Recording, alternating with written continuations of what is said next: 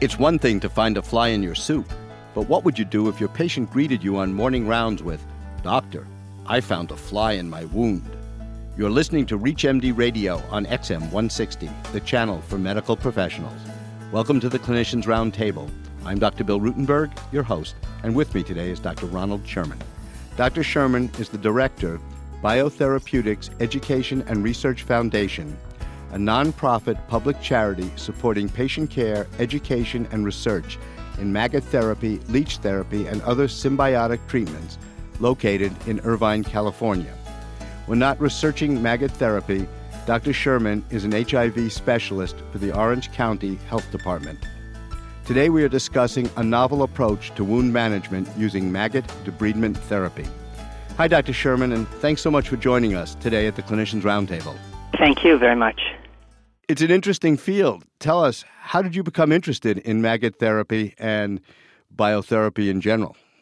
Well, my undergraduate education was actually in entomology. I've always been fascinated by insects and other bugs, and very fascinated by medicine as well. So the two come together in parasitology, tropical medicine, but also in insect and arthropod related treatments for medical illness. Could you tell us a bit about biotherapy and why the renewed interest in it at this time? I think many factors came about to inspire researchers and clinicians to re examine biotherapy. So, biotherapy would be the use of live animals to diagnose or treat medical illnesses. They include such well known treatments as leech therapy, maggot therapy, bee venom therapy, but also some newer modalities, including cancer detecting dogs using uh, olfactory senses.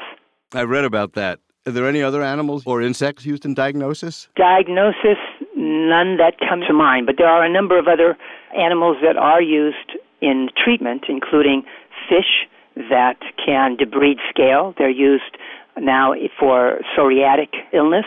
Also, phage therapy, bacteriophage, are seeing quite a renewed interest and clinical research to attack specific host bacteria, including MRSA and others. Since our topic today is maggot therapy, could you tell us a little bit more specifically about how it's done? Basically, maggot therapy is a controlled therapeutic myiasis or maggot infestation on the wound. It's been observed for centuries that maggot infested wounds often do well the wounds are clean. Mm, soldiers fallen on the battlefield survived their wounds better than did other wounded soldiers not infested. But therapeutic myiasis, maggot therapy, is controlled by selecting specific species and strains of fly larvae, maggots, that are known to be safe and effective. It's controlled by disinfecting those larvae, making them germ free or medical grade maggots. And it's also controlled by applying those maggots within special dressings so the maggots don't just wander off until it's time for the therapist to remove them. You're also involved with research. What have you learned from your research? What is the evidence base for this medicine? In the early 90s, my interest as then a postdoc in infectious disease was to do some controlled studies of maggot therapy. It had been used in the 1930s and 40s and then disappeared because of the availability of antibiotics. But as an ID consultant or fellow, I was seeing a lot of antibiotic resistant infections, a lot of hardware that had to be taken out, but that introduced added costs, a lot of problems with non healing wounds. So a controlled study of maggot therapy was, was clearly something that was lacking. And we concentrated primarily on diabetic foot ulcers and pressure ulcers. And what those early clinical studies showed was that the rate of debridement of the necrotic tissue was often four times faster than conventional non surgical methods. So clearly, surgical debridement can remove the necrotic tissue in, in just seconds to minutes. But if that's not an option, or if bedside surgical debridement results in recurrence of necrotic tissue, well, then the maggot therapy in those controlled studies showed much faster debridement. It also confirmed earlier reports that granulation tissue, healthy tissue, was growing faster. The wounds were closing in and being epithelialized much, much faster than the control treatments. Do you know anything or have learned anything about the specific biochemistry or molecular biology of the process by which the maggots are functioning? I know it's very, very difficult to isolate those compounds. I spent uh, seven years in basic laboratory research trying to isolate the antimicrobial compounds.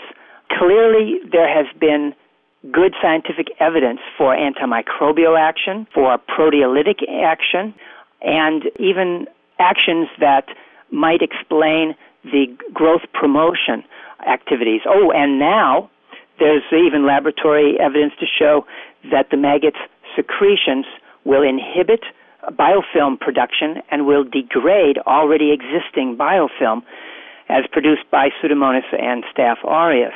Very fascinating. But the exact molecules that do this, they've been very difficult to isolate. You're talking about debridement. I'm just thinking pressure ulcers in hospitals are a huge problem. Have maggots been used in that area? Yes, some of my early work was done in that area, and as a geriatrician for long term care at the VA, I ended up finding maggots to be a very convenient way of debriding pressure ulcers when they were either resistant to the treatments of the wound care team or surgical therapy was unavailable. I'd like to welcome those who are just joining us at the Clinicians Roundtable on ReachMD XM 160, the channel for medical professionals. I'm Dr. Bill Rutenberg, and I'm speaking with Dr. Ronald Sherman. We're discussing wound biotherapy. From a practical standpoint, how many practitioners do you estimate in the United States and even around the world are currently using your maggots or maggot debridement therapy? In North America, there are about seven or eight hundred therapists, I should say, hospitals and clinics and home health care agencies that are using the, the maggot therapy actual therapists is probably significantly more. Worldwide, we estimate that there were probably 50,000 treatments distributed last year by 20 or more laboratories to patients in about 25 or 26 countries. I mean, that's huge. I'm sure most of our audience has probably never had a direct experience. In fact, I wouldn't be surprised if people are sitting back going, well, this sounds like a bunch of complementary alternative medicine. Sounds to me it's becoming mainstream with that kind of usage. Well, I think that given that marketing clearance was granted to uh, medical grade maggots, one brand of medical grade maggots in 2004, and given that the AMA Committee for CPT recommendations just issued some CPT coding recommendations, and given that Medicare has even included maggot therapy in their educational materials posted for debridement, I think you could rightly consider maggot therapy now mainstream. Do you know anything, or have you had any experience with the actual insurance reimbursement yet for maggot therapy? I know it's hard before there was a CPT code, but have you found any feedback from the people you supply with maggots? My sense is that the majority of third party payers are covering the cost of the maggots. Certainly for hospitalized patients, it's simple if reimbursement is by DRGs.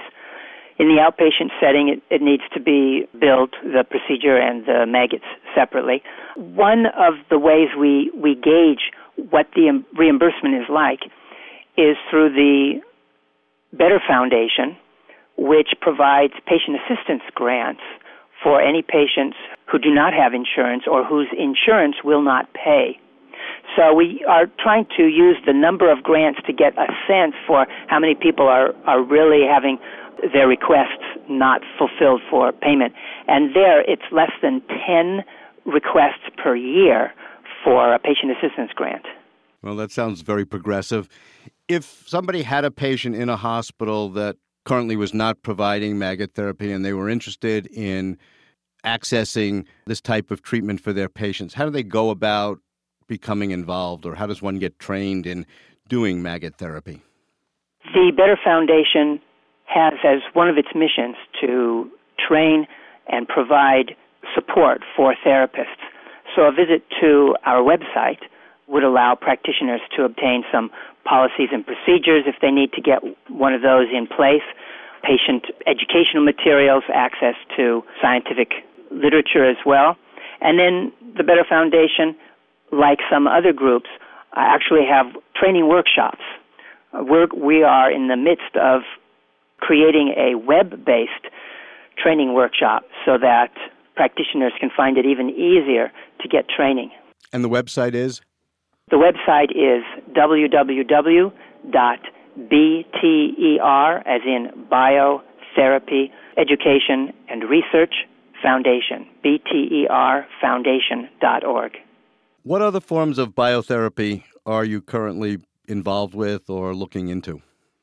Leech therapy is probably the next on our list of treatments to raise better awareness and to develop some some uh, education and, and training programs. The bee venom uh, treatment has some clinical studies, controlled clinical studies underway. That, along with the bacteriophage, will then be next on our list. And that work is being done at Monarch Laboratories, or is it being done at university centers? Where's the research taking place? That work is primarily being done at other universities.